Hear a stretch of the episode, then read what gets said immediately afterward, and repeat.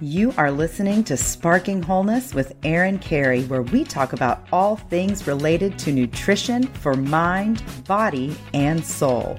Are you ready? Let's do this. Hey, everybody, it's Erin Carey. Welcome back to Sparking Wholeness. Today, I am speaking with Dr. Andrew Hahn.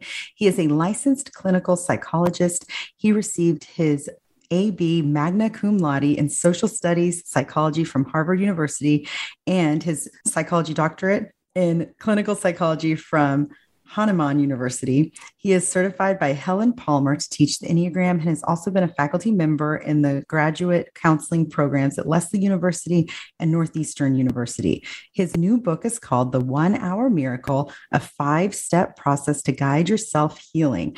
And we're going to have a great conversation today. And I just want to welcome you, Dr. Hahn, to the show. Thank you. And I just want to say up front, thank you for having me. I'm really looking forward to this. And I co-authored a book. So I want to honor my co-author, who without which, because uh, it's not an easy thing to uh, create something beautiful together. It's sort of like, uh, you know, to really create it together and be the creative force and the receptive force and to bring it through. And without Joni, this book wouldn't have been what it was at all. Um, so I just want to acknowledge that uh, there were two of us and yeah, no, I'm I'm glad you mentioned that. Thank you for saying that. That is um that is an important distinction because that is no small feat for sure. So I'm glad you mentioned it. All right, so tell me, I kind of want to know um because you're a clinical psychologist, where did this whole interest in psychology get started for you? Well, there's my interest in psychology and there's what I do now that doesn't look a lot like what I ever studied. So they're two different okay my interest in psychology, I didn't want I didn't want to get into people's heads. I mean, I'm more heart based than head. Okay. So I was more the kind of person that, like, if we talked for two hours, um, you might say to me, like, how do you know my best friend from the time I was a little girl? And it's just because I was always, I really love people and I was always just really interested in people and what motivates them and what their stories are and getting to know them sort of from the inside out. And if they were willing to meet me there to share myself that way too. So i think that was um, always for me. And uh, then there's a lot of other reasons that i think i chose psychology as a field. Um, but i would say if i really stripped everything else away. It's just that I really love people and I want to understand what motivates them so I could make their lives better. And I wanted to understand everything about it. So it seemed like a good plan. Yeah, I love that. That's similar to why I have this podcast. so I, I, love that. And I, I love your work and this whole idea of life centered therapy. Can you explain what that is? We start with this idea that it's an interesting idea. What's let's suppose life is really a living being, just like Erin or Andy is, and uh, it's got a body, just like we do, and just like we do, there are we have three trillion human cells. So let's say life has a virtually infinite number of cells. And the interesting thing about cells and bodies is there's a holographic notion that every cell, of course, if you looked at the surface of them, all three trillion, you'd theoretically never find two that were alike. But in the template underneath it, we all have to, on some level, be there. All information of that cell's whole universe, of that body's whole universe, is is held within each cell. It's why you could take one cell, and if you had enough information, you could clone Dolly the sheep 25 years ago from one cell, basically. That's not quite the case, but close enough. So, what would happen if we started with the idea that each of us was a, this mystical idea that each of us was a cell in a living being, in the body of a living being called life, and that each of us was in relationship with that living being? Each of us was that being, and every one of us was that being. So we just are different on the surface, but underneath it, we all are one. So I would say, when we talk about life centered therapy, it's about remembering who we are, which is not really the surface, which you could see but that is underneath, which is everything. And so the idea then is, and I could tell you why I think this happens this way if you're interested, but that's the then our conversation goes in one direction. What we're really about is two things. One is to remember who we truly are, which is the template, which is to remember that we we think we identify with the surface called Erin or Andy or your cat or a tree or whatever we are. But we're not, that's not really who we are. That to, to identify with that is uh, a kind of limitation. So, why do we identify with something? Really, why we identify with something, this is a funny idea, is because we're afraid to experience something we're afraid to experience who we really are for one simple reason, which is if we experienced who we really are, which is everything, there's one thing we wouldn't be, which is particular. So we spend an awful lot of energy trying never to experience who we truly are. Um, and I would say it's the core trauma that all of us experience. It's called existential anxiety of non existence. So, in order to not be who we are, we would say, No, I'm not that because I would cease to exist. So, I'm going to identify with Erin or Andy or whatever. And that's a problem because then you're not who you truly are and you can't say yes to everything. Because if you were truly who you were, you would know you were everything. So, there would be nothing to ever be judgmental about there would nothing to be ever comparing yourself to. There would no be compulsions. There'd be no compulsion to ever need to know something.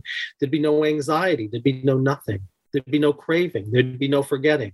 You would just say, Of course, I am Erin, and Erin is Andy. And we really are the same life force. And then, of course, we're pretty stupid to kill each other, but you know, but we forget that. Now, so on one level, that's who we are. That's why we call it life centered therapy. On the other level, all of our cells are also differentiated, right? Each of them has a role to play in the body. That's why, you know, well, you know, in the beginning, they are undifferentiated. And basically, you know, if you have, if you start off with our earliest cells, they can become pretty much anything. But over time, they become something and they become a liver cell or they become a frontal lobe cell or they become other cells, which some people have a problem naming, like uh, an anal cell, for example, right? But everybody has their role to play. And so, our second, you could say, our second passion in life, to be able to be with everything, which is what passion is, right? The passion of Christ, to say, I could be with everything, is to say, given that I am everything, what role am I to play if I was not living in fear? And every role is important. And I am being asked to know that I'm the everything and that to know that I have my particular role to play with all of its gifts and all of its challenges, unafraid. And that's why we call it life centered therapy, because it really isn't about you as a person, right? Because as soon as you identify with the noun Erin, I am Erin, right? Then what you really aren't doing is saying that who you are is an evolving energy that is unnameable and unknowable. And so what we say is, why does that happen? Why do you identify with something, whether it's I or I am Erin or I am anxious or I am, you name whatever it is? It's because there's something that couldn't be handled. If you could handle everything, right? If you know i don't know what your tradition is but if you're a christian you'd go from being identified with jesus so to speak who's right before he's crucified is screaming at his father who is an exemplar is saying there's something i can't handle which is i know it's going to happen to me and why have you forsaken me? And he's not very happy. But at the end he knows he's not that at all. And he knows when they're crucifying him they can't crucify him because it isn't who he is. And he says I am a soul, and I commend my soul unto you, life, God, whatever. And there's no more anxiety, there's no more fear. So I'd say that's what we're all trying to, that's where we're all heading, is a place where we can say, whatever comes to us, whatever the hand is that we're dealt, we say, that's fine. I can say yes to everything. And if you can do that, you'll never come and see me because you'll be free. And then you'll be what's called self aware unity consciousness, which is where we're all heading from being unity without awareness to unity with awareness. And that's why we call it, if you ask, life centered therapy. Yeah. And I have a whole story about how we got there, but I don't have to bore you with that right now because it's a whole different world. Yeah, yeah, no, this is this is totally fascinating to me. So, tell me a little bit more about how does this play a role in things like trauma and the way that we store trauma and the way that we uh, can't um, recover from ta- trauma because this is a whole different approach than what, where we've gone on this podcast before. So I, I want to hear your thoughts there. Sure. What is trauma? Trauma, I think, and suffering are the same thing. And I can tell you why people go to therapy. I can tell you in one sentence there's something that couldn't be handled, taken in stride, and integrated. That's why people go to therapy. And what is therapy? It's simply mastering what couldn't be taken in stride, handled, and integrated. That's all therapy is. Now, it follows how you do that from what I just told you, right? If you were a fully realized being, right? And I massaged you, I would not find any dense energy at all. It'd be like massaging jello. You wouldn't, because you wouldn't be identified with anything. So when you become identified with something, when is when there's something that can't be handled. And when there's something that can't be handled, something interesting happens. You go from being who you truly are, which in this dimension is called E, because who we are in this dimension is E, which is the third or fourth levels of things, because E is very big number, but it's not infinite, which is the last level. But who we are in this dimension is called E. Yeah, actually E squared. That's who we are. But when there's something that can't be handled, we slow down a lot to the tune of E squared, and we become one, which equals matter. So then we identify with something. And as soon as we identify with something, we lose our capacity to have any perspective at all. And I'll tell you what I mean. Well, let me tell you the next part then. So it becomes very easy to know how you handle trauma. When there is anything that can't be handled, in that moment, a sensation is born. So let's suppose you were anxious. And I said, Erin, when you're anxious, what do you feel in the body? And you say, Oh, I feel sick to my stomach. Then I would say something funny to you. I would say, Erin, you're not anxious. Someone whose name is sick to stomach, not sick to my stomach, because you're not Erin to my Andy, you're just Erin. That being's name is sick to stomach. Your name is Erin. And sick to stomach is feeling anxious. Your Erin's little toe is fine. So Erin is not anxious. Sick to stomach is anxious. Now, what are you going to do?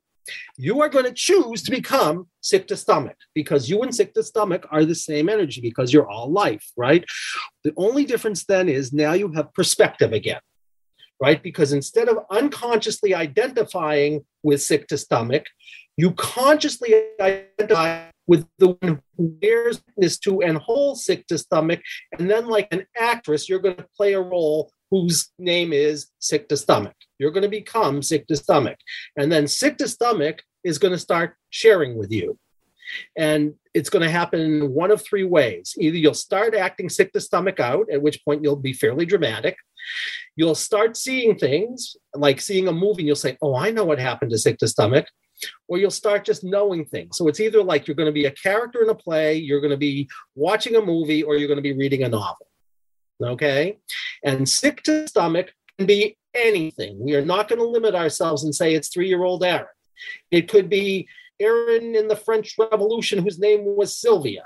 It could be Erin's great great grandfather on her mother's side, who something happened to that made him anxious, and it's not even Erin's story at all. Or it could be Erin as a three year old who was funny, whose father looked at her funny when she was really being passionate about something, and she says, "Whenever I get passionate, I get anxious." Now, the interesting thing then is every symptom you have is just a clue to sick to stomach story every symptom.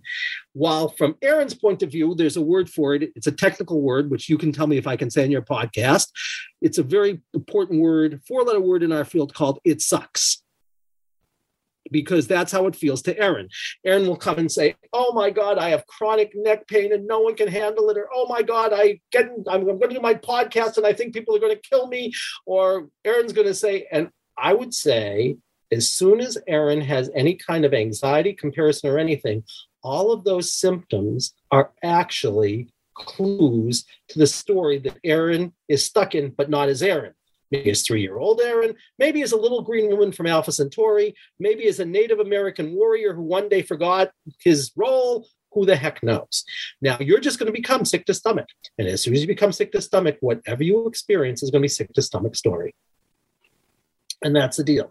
So, I mean, I give you a simple example. Suppose you're in my office and a, a, motorcycle backfires and you suddenly are screaming on my floor and you're having a panic attack. And I say, when you're screaming on my floor, what happens to the body? You said, heart's pounding fast. I say, Erin, even though you're screaming on my floor and I can do something about that if I had to, but it's okay because you're living out somebody else's story. And I say, you're going to become heart pounding fast, right? And you do it, you say, "Oh my God, bombs are going off all around me," and like, I mean, and you suddenly realize you were in Afghanistan and you couldn't handle the bombs going off, so you no longer remember what happened. You've dismembered that soldier that you were 17 years ago, and whenever the motorcycle backfires, you're just living that story. But the second you choose to become heart pounding fast, you no longer believe that that's who you are. You just say, oh, that's an experience that I've split off, I've dismembered. So when I remember it, the next time that motorcycle backfires, I'm going to say, oh, this is reminding me, who is the witness, who's bearing witness, what happened 17 years ago, but it isn't who I am.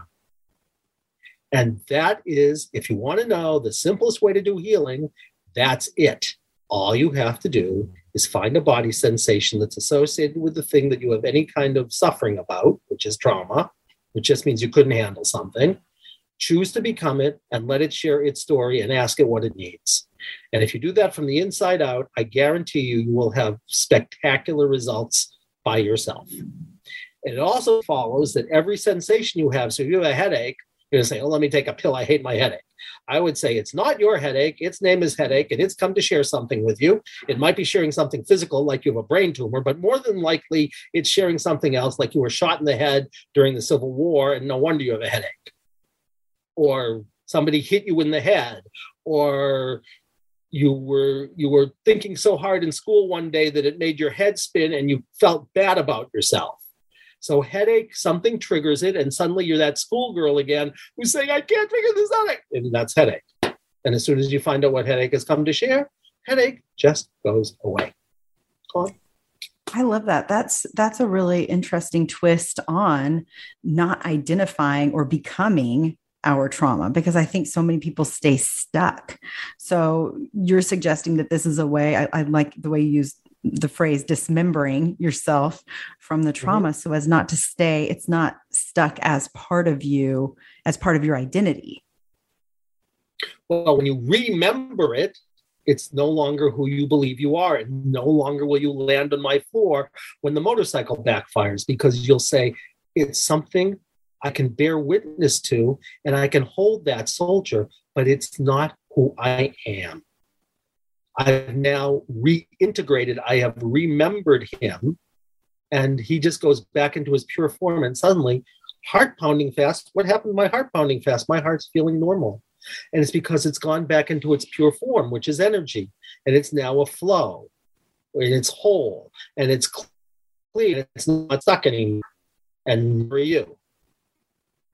And when that happens, I guarantee you one of two things happens. Either your symptoms go away or your relationship to them changes to such a degree that it doesn't matter. It's not a big deal. Say, so to speak, I'm going to be crucified. It's a good day to die. I'm not anxious. I mean, I have a preference, but I'm, I'm not afraid anymore. And that's the deal. It's very simple. Yeah, yeah, that that's so good. That's that's such a different way of looking at things, but I think that it's really helpful. And you know, when we talk about, you mentioned um, looking at the past.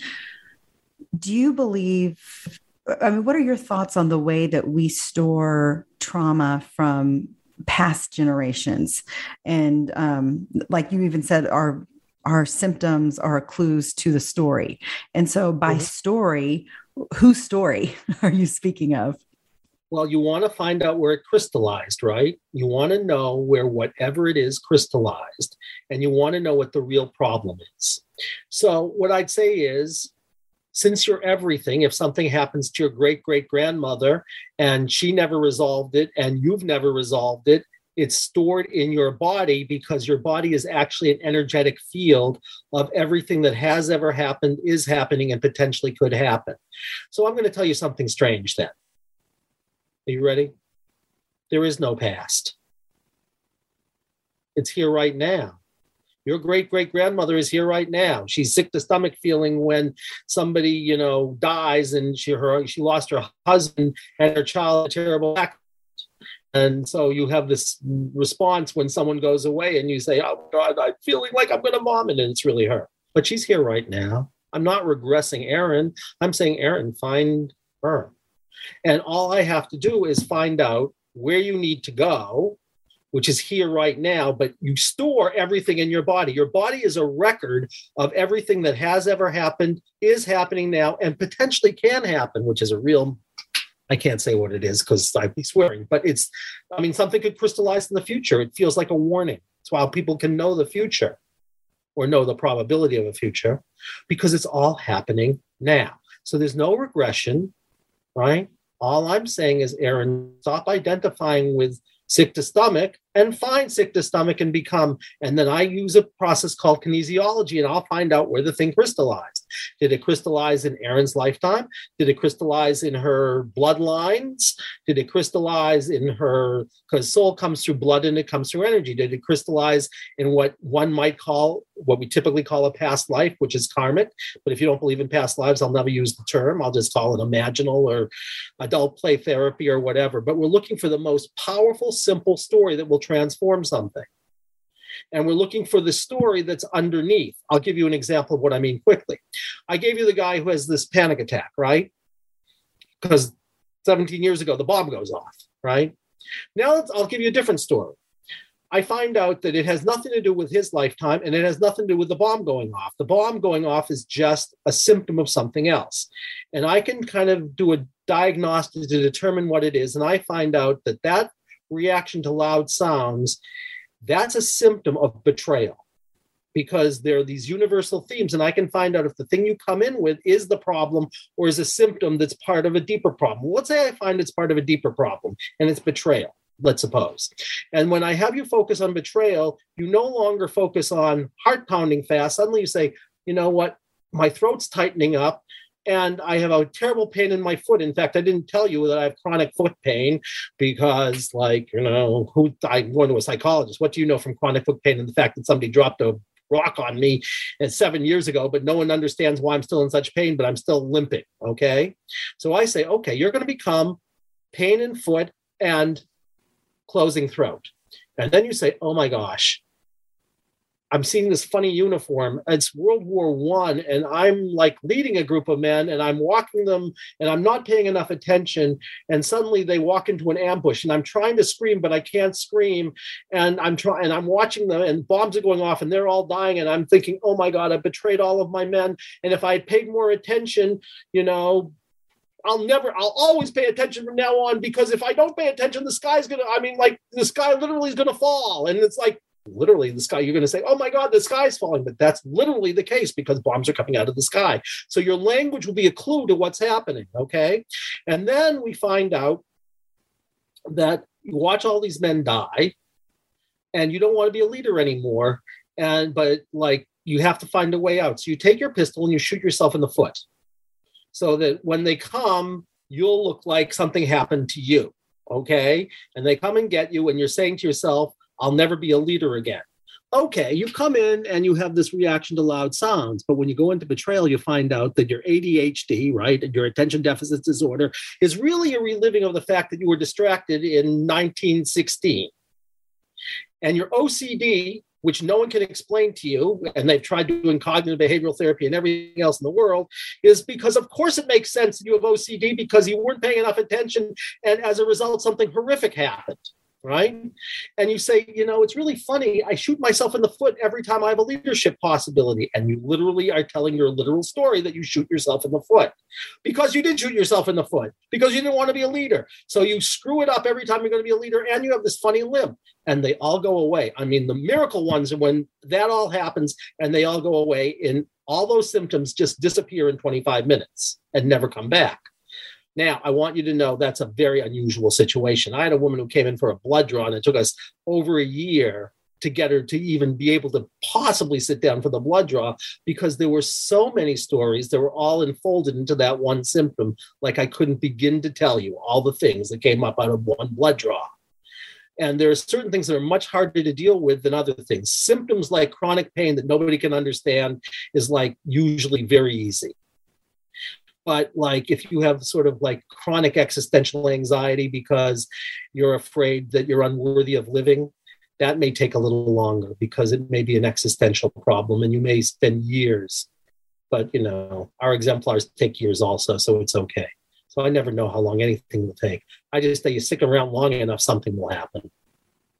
Wow. Yeah, that's interesting that you mentioned chronic pain because we do have, I mean, so many people are struggling with chronic pain syndromes and a lot of the times they they get the explanation that well we don't know. We don't know how to help you. We don't know what it's caused. We don't so that's something that that you address in your work as well we get a lot of people with chronic pain who've had it forever, and people say, We don't understand it. It shouldn't be there. I will 99.9% be sure to guarantee you that you're stuck in a narrative you couldn't handle, and the chronic pain is the best clue you're going to have. It's like it's here trying to help you remember something, it's an invitation to remembering something. But of course, you say, Get it out of here when it's really like trying to tell you something, and it's not going to go away until you listen to it. So you have a choice you can not listen to it and stay in pain, or you can say, okay, what if you come to share with me?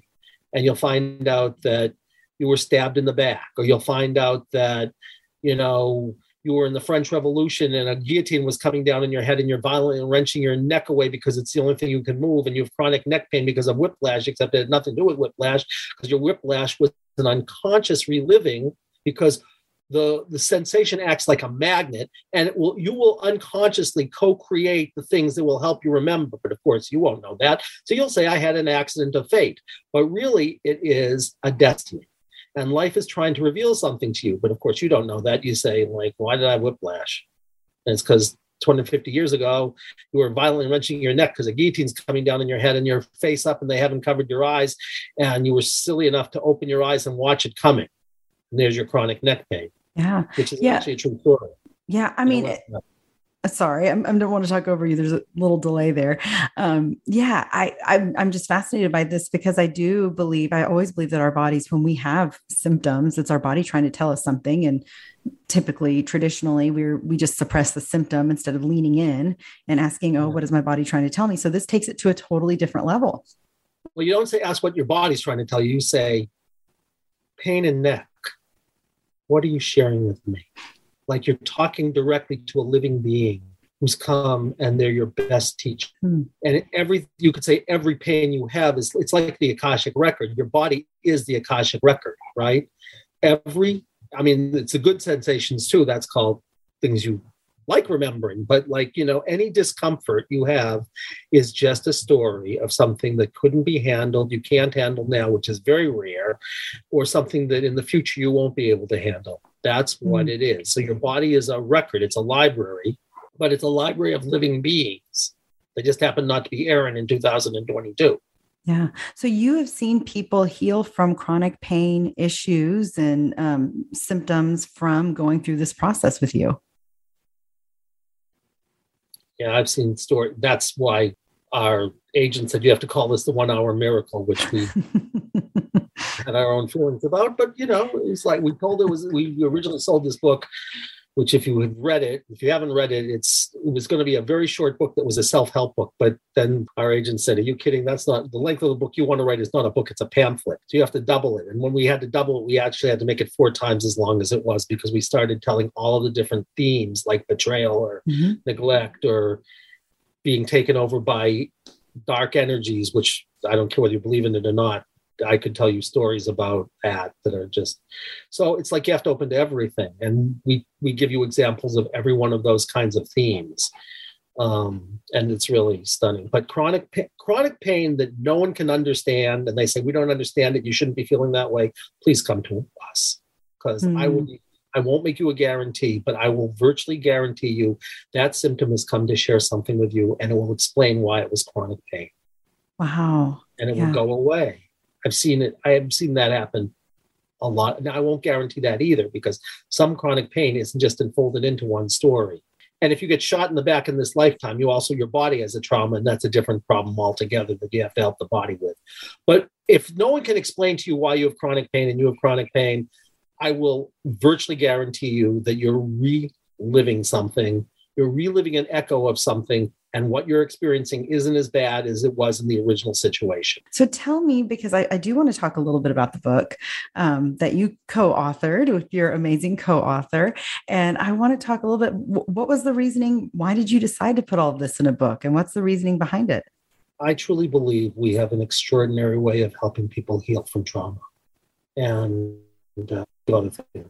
But it just I've been doing this now for 30 years and to be perfectly honest, I just feel like I want to be of service. And like, I think we have this simple way. I mean, like, it's simple in that you can do it yourself. Our, our trainings for lay people who don't want to do it with other people are called guided self healing. That's what our institute was originally called. You can guide and you are guided for yourself, small s self and big s self, becoming whole, becoming who you truly are. And if all you did was find body sensations and say, What have you come to share and what you need?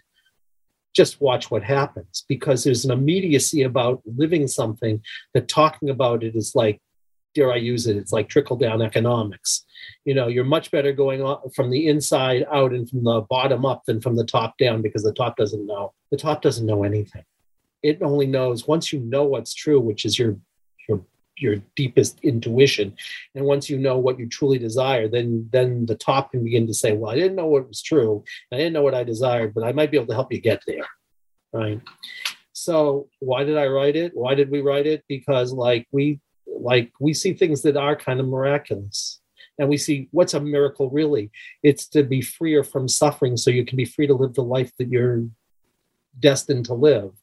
And i think we have God forbid I should say this, but it's, I mean, I think we have an unbelievably good technology.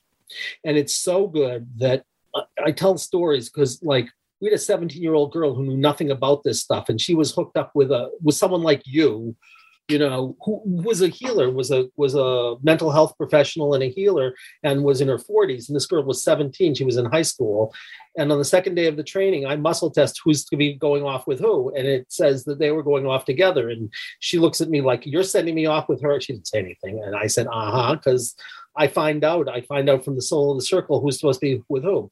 Hour and a half later, she comes back and says, This was the deepest healing I ever had. Because it had never occurred to her to let a body sensation share. And it had never occurred to her that she could be stuck in a story outside of her lifetime.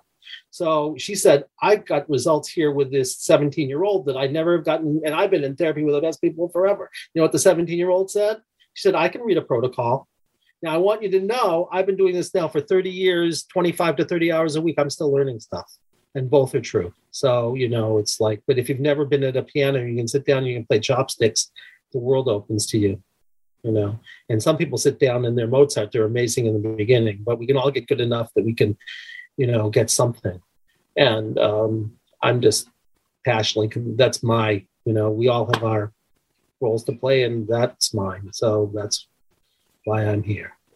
Yeah, yeah, I, I, appreciate hearing the heart behind it because I think that that is something that is so important. Is we need there's so many people that are suffering, and and need tools and support, and especially right now we're living at a time where mental health is crazy on the rise, and so I, I appreciate um, all the new tools and strategies that people are using, and that's why I love talking to people like you. So tell me, I want to know a little bit more about the kinesiologies at the muscle testing that you use for this.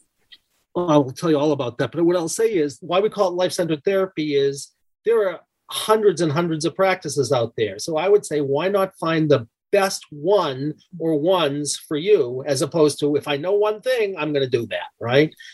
If I know mm-hmm. EMDR, if you know EMDR, I'm going to do EMDR with you. If I know EFT, which is emotional freedom technique, I'll do that. If I know something called frontal occipital holding, I'll do that. Mm-hmm. Well, each of them does something slightly different. They all do great things, right? But frontal occipital, when you're traumatized, there are three kinds of splits. There's a front back split. If you have a front back split, which means your frontal lobe is disconnected from your occiput, and they want you to focus on that, the very best thing you can do is energetically reconnect your frontal lobe and your occiput, mm-hmm. because then it's like you'll see something, but then you'll be able to say, I'm not stuck in the thing that I saw unbelievable, right? Let's suppose you have a left right split, which is really EMDR is spectacular. You know, if there's a break between the left and the right, which means you're going to, the left side in this case means you're stuck in something small, right? In a detail of something, a logical detail that makes no sense.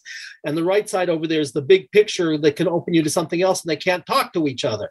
So you put them together by doing EMDR and you say, oh my goodness, I'm not stuck in that little picture anymore, right? Well that little detail because if you want the picture more you're more than likely or you do emotional freedom technique and really what the issue is you froze like a deer in headlights and sort of like you can understand it but your body's frozen. So you start like well we're going to have to uh, unblock the flow. So i'm going to unblock the river so the river's flowing again. And then you so you say well which one do you need the most? Or do you need to do a spiritual practice and you don't need any of that stuff?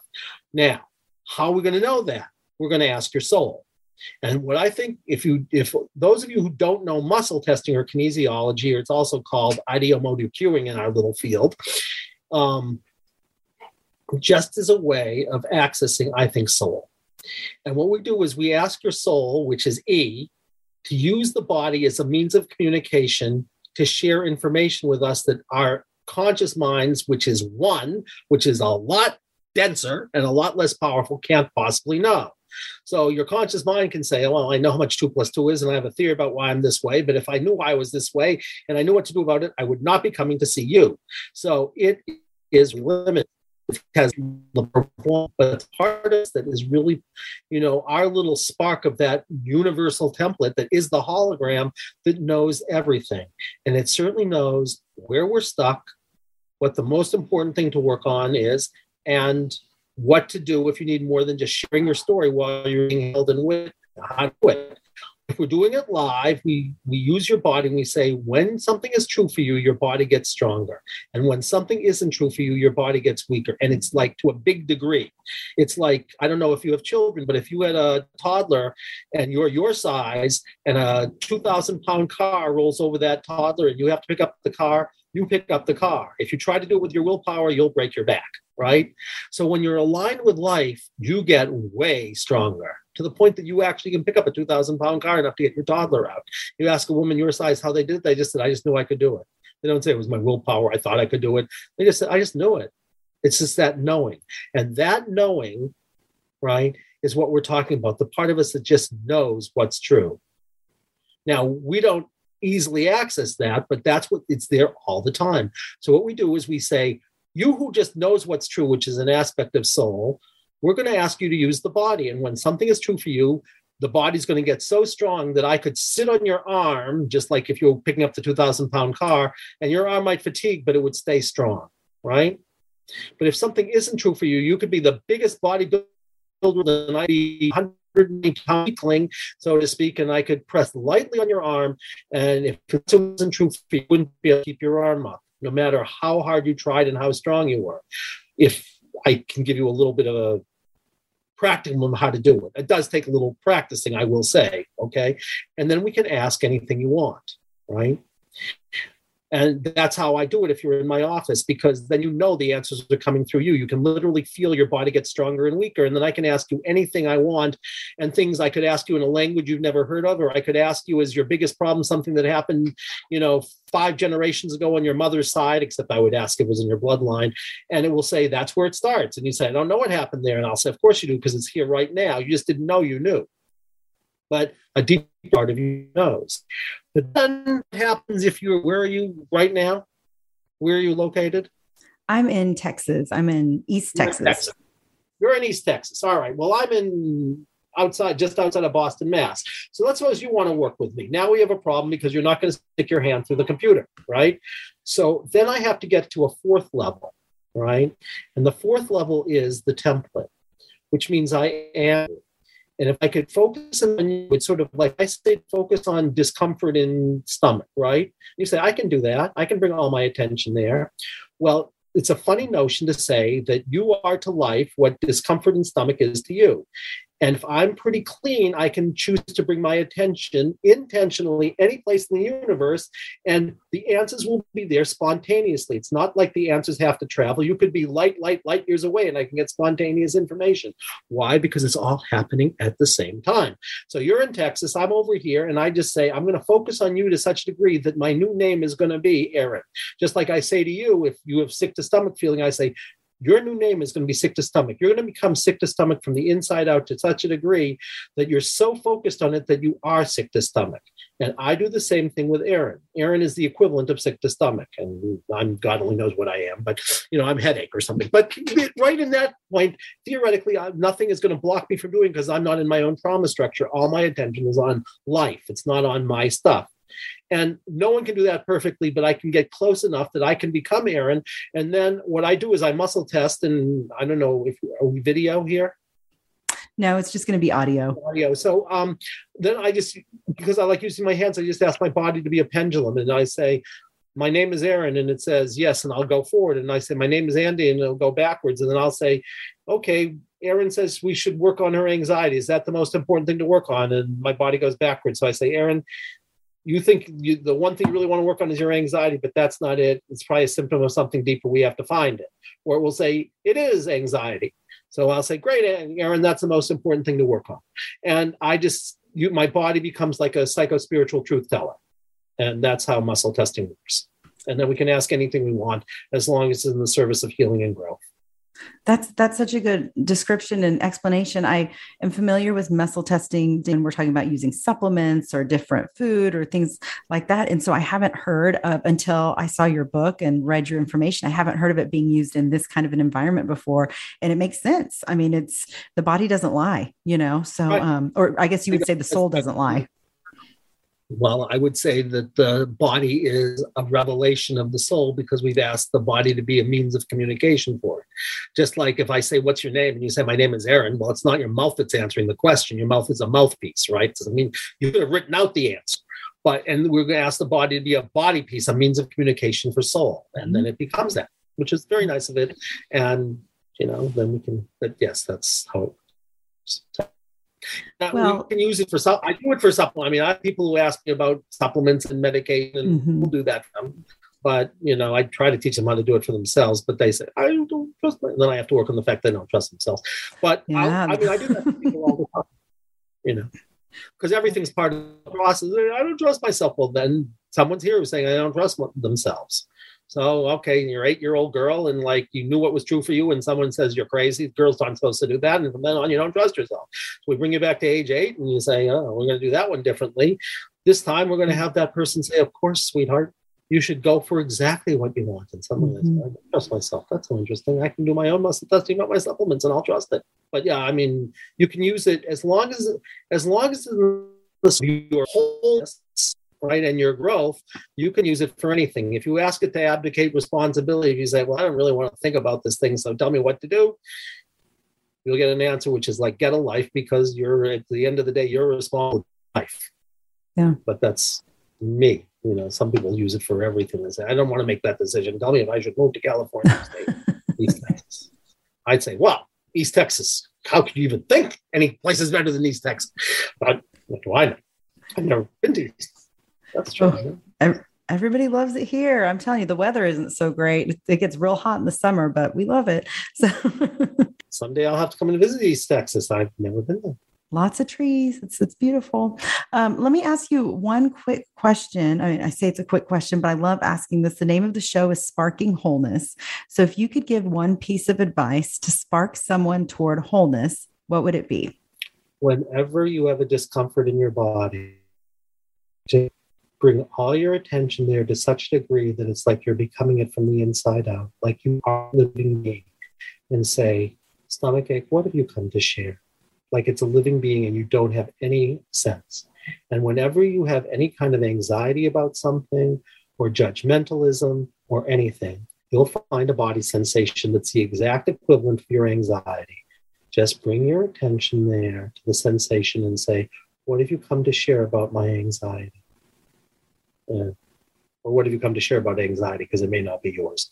But what have you come to share about anxiety? And then just get actively receptive and the worlds will open up to you. Yeah, that's great. Sparkling wholeness. Yeah, I love more sparkling and you'll feel more whole. Yeah. because you will be more sparkling and you will be more whole because before you there and you'll have brought it back together. You say, Oh my gosh, I don't feel like a part of me is missing anymore. It's back. I'm whole. Holden. Great name for a show. well, tell me, um, where can people get the book and find more information about your work in life centered therapy? Um, they can, the best place to get any of those things is they can go to our website, which is lifecenteredtherapy.com, and they can find out all about our book and all about our practitioners and all about our work and all about our online trainings because we've been doing only mm-hmm. online training. Mm-hmm. So, um, they want the book, you can always go to Amazon. And if you do go to Amazon and you read the book, please give us a review because I've been told that's important. But if you don't want to go to Amazon because you have your whatever issues around Amazon, it comes from it, uh, Health Communications Inc. is a subsidiary of Simon and Schuster, so you can go there and you can get the book. You can get an audiobook, you can get a Kindle, you can get everything. You can get them all on Amazon. And of course, I'm selfish. And from a point of view of enlightened self interest and hoping that you will get something from it, I do hope you get the book. And if you have any questions and you want to get in touch with me, I respond to my own emails, and it's ahahn, like Andy Hahn, A H A H N, at lifecenteredtherapy.com. And if you write me, I will write you back. It may take a little while right now, but I promise you it's a question of when, not if. Well, thank you so much. This was such an interesting interview, and you you shared so many things that we've never, you know, we've talked about a lot of things on the show, but we have never talked about what we talked about today. So I appreciate you sharing your wisdom and your knowledge and your life's work with us on the show today. Uh, thank you you because you're giving me an opportunity and i really appreciate it and i want to acknowledge you because you are sparkling wholeness it really it shows right it really does there's this lovely sparkling whole quality but i don't know you at all obviously. I know you thank you. Thank you.